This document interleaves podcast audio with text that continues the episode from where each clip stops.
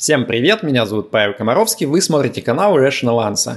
Сегодня мы разбираем самые интересные новости из мира финансов за прошедшую неделю, как в России, так и в мире. Дыру в российском бюджете собираются закрывать из Фонда национального благосостояния, Илон Маск, возможно, опять не покупает Твиттер, а Виталик Бутерин нашутил крипты на 50 миллионов долларов. Поехали!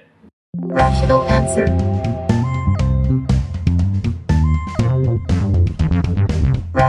answered Фонд национального благосостояния РФ пойдет на затыкание дыр в бюджете. Э, Мишустин поручил выделить из ФНБ 1 триллион рублей на покрытие дефицита бюджета в 2022 году. Э, как-то странно, еще совсем недавно, месяц назад, меня аналитики в комментах на Пикабу убеждали, что профицит российского бюджета силен как никогда, а деньги в буквальном смысле девать некуда, вон как оно все повернулось. Э, интересно, что сам Фонд национального благосостояния с февраля уже успел скукожиться на 20 15%, а вот сейчас оттуда хотят достать еще примерно 10%. Закрадывается подозрение, что если так пойдет и дальше, то где-то через годик-другой, может быть, не будет уже и ни фонда, ни, простите, национального благосостояния. Российские банки диверсифицируют кор-счета. Коммерсант выпустил большой материал про то, как российские банки сейчас пытаются обеспечивать международные расчеты, не привлекая, так сказать, внимание санкционных санитаров. И вот выяснилось, что почти 90% банков уже имеют кор-счета в китайских юанях, э, потеснив таким образом былых фаворитов в лице евро и долларов. А более чем у половины банков уже есть тоже счета в тенге и белорусских зайчиках. Э, пишут, что клиенты банков все чаще хотят гонять туда-сюда деньги в так называемых мягких валютах. И вот у тех банков, у кого нету кор-счетов с родными для этих валют банками, э, для них получается слишком дорого. Э, также из статьи лично я узнал, что в Таджикистане валюта называется самани. Не очень знаю, зачем мне это знание, но нутро подсказывает, что по нынешним временам оно как-нибудь да пригодится еще. Rational answer. Freedom Finance формально перестанет иметь какое-либо отношение к головной компании Freedom Holding. Э, казахский Freedom Holding продал российскую инвесткомпанию и банк Максиму Павалишину, это замгендира инвестиционной компании Freedom Finance, за 33, нет не коровы, а миллиона долларов. Э, в России у Freedom было примерно аж почти что 40% клиентов, а теперь ну вот как бы уже и нету. Э, иметь в составе своей инвестиционной империи российские активы нынче стало неприбыльно, прибыльно и не модно, потому что все опасаются санкций. Э, Forbes пишет, что Тимур Турлов, собственно, сооснователь Freedom Империи, в апреле 2022 года попал в топ российских миллиардеров на 36 место сразу с двумя с половиной миллиардами долларов, а уже в июне отказался от российского гражданства и теперь метит на пятое место в списке самых богатых людей уже Казахстана. Rational. Россиянам все сложнее получать банковское обслуживание за рубежом. Bloomberg пишет о том, что крупные банки в Объединенных Арабских Эмиратах усилили меры по проверке новых клиентов из России. К некоторым из них они даже приходят домой. Э, правда, из текста до конца непонятно, что они там дальше делают. Э, при этом сами ОАЭ никакие санкции против россиян не поддерживают, но из Штатов им там усиленно намекают, что это еще не повод как-то с россиянами активно сотрудничать. А РБК тем временем сообщает о том, что в россиян все чаще возникают проблемы с открытием счетов в Турции. Э, то у них там просят какие-то документы дополнительные, типа договора на работу, то требуют депозит внести на 5000 баксов, то комиссии дополнительные взимают. В общем, все не так просто с этим делом сейчас, увы. Rational answer. И к хорошим новостям. Центробанк Армении улучшил прогноз по ВВП из-за массового приезда россиян. А, глава армянского ЦБ заявил, что все вот эти вот айтишники и хипстеры, приехавшие из России, образованные и талантливые, привели к тому, что прогноз роста ВВП страны по итогам года пришлось поднимать с полутора процентов аж до 13. А, правда, при этом и инфляция тоже ожидаемая подросла. Вместо бюджетных 4% ее сейчас ждут на уровне 10%. В общем, ждем новостей из Казахстана, Турции и Грузии. В битве английской премьер-министрессы и кочана Салата победила дружба. На самом деле нет. Ли Страс ушла в отставку с поста премьер-министра британского всего через 45 дней после того, как она на него заступила, а причиной послужил финансовый коллапс, который начался сразу после того, как она э, свой гениальный план э, обнародовала по тому, как она собирается спасать и поднимать с колен британскую экономику. Она хотела там радикально снизить налоги и радикально повысить раздачу разных ништяков бесплатных населению. Единственного, чего в ее плане не хватало, это идеи о том, за чей счет весь этот банкет делать, а, ведь у нее фонда национального благосостояния, в отличие от России, нету, а, и вот приходится как-то, в общем, придумывать. В итоге фунт обвалился, облигации британские обвалились, а вместе с ними обвалились и надежды Ли Страс на то, что она сможет посидеть еще немного у власти.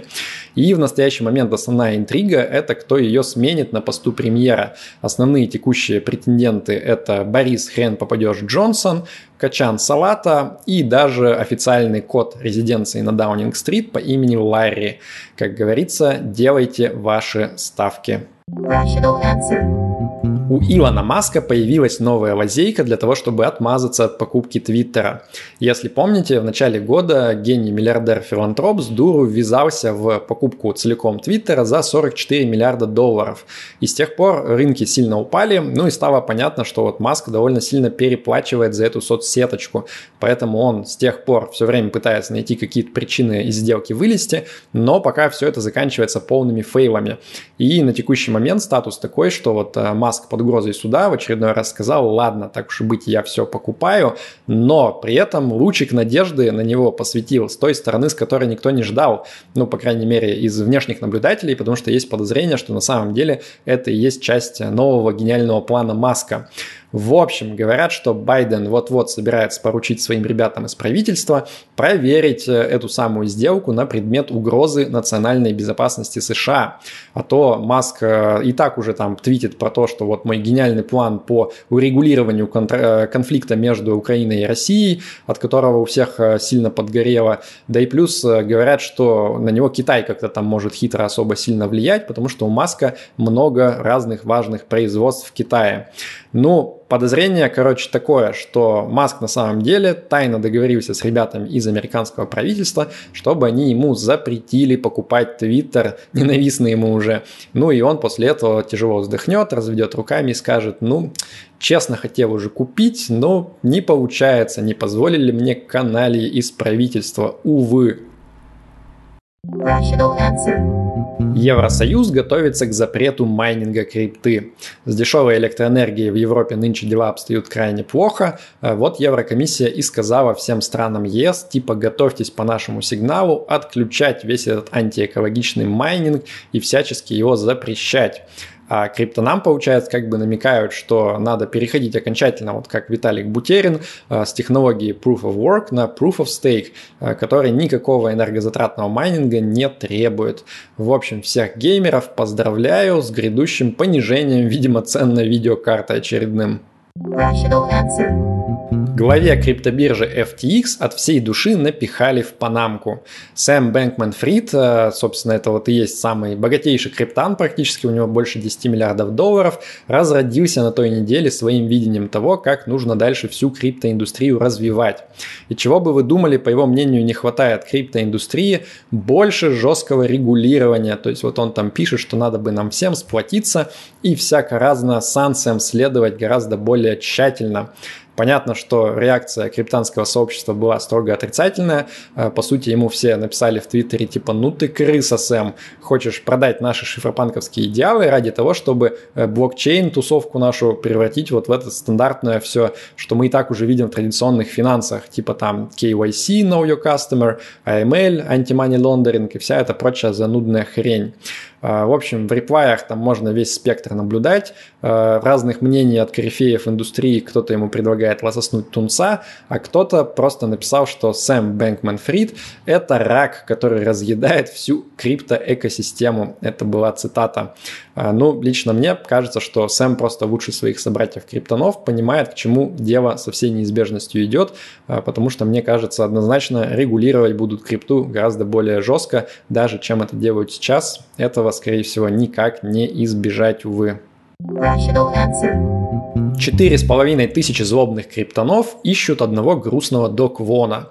Если помните, еще в апреле 2022 года кореец Доквон был создателем самой перспективной криптоэкосистемы Terra Luna с общей капитализацией более 40 миллиардов долларов. Тогда планировалось, что она захватит весь мир а уже в начале мая выяснилось, что он на самом деле Мавроди ставил пирамидчик, который заставил огромное количество криптонов обеднеть примерно на ту же самую сумму, когда это все развалилось.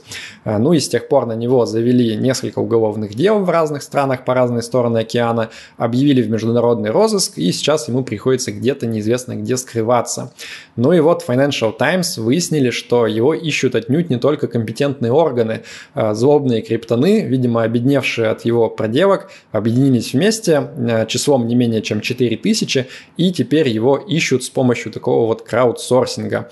Из текста статьи не очень понятно, что они там с ним собираются сделать, когда найдут, но у меня есть гипотеза, что они хотят его поблагодарить за преподанный им урок финансовой грамотности, возможно, даже ногами.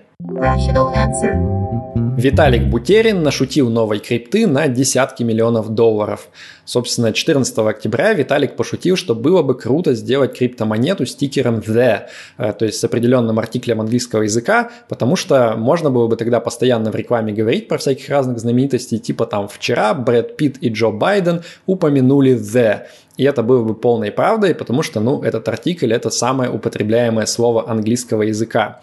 А, ну и понятно, что уже через несколько дней а, на рынке было несколько десятков всяких разных мемных щиткоинов на эту тему. А, помимо самого The зарегистрировали еще this, that, they и так далее.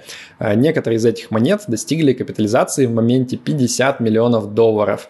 В общем, когда вам в следующий раз кто-то будет рассказывать про фундаментальный анализ криптомонет, просто вспомните эту новость. На этом на сегодня все. Да пребудет с вами разум. И не забудьте подписаться на YouTube канал вот по кнопочке снизу. Пока.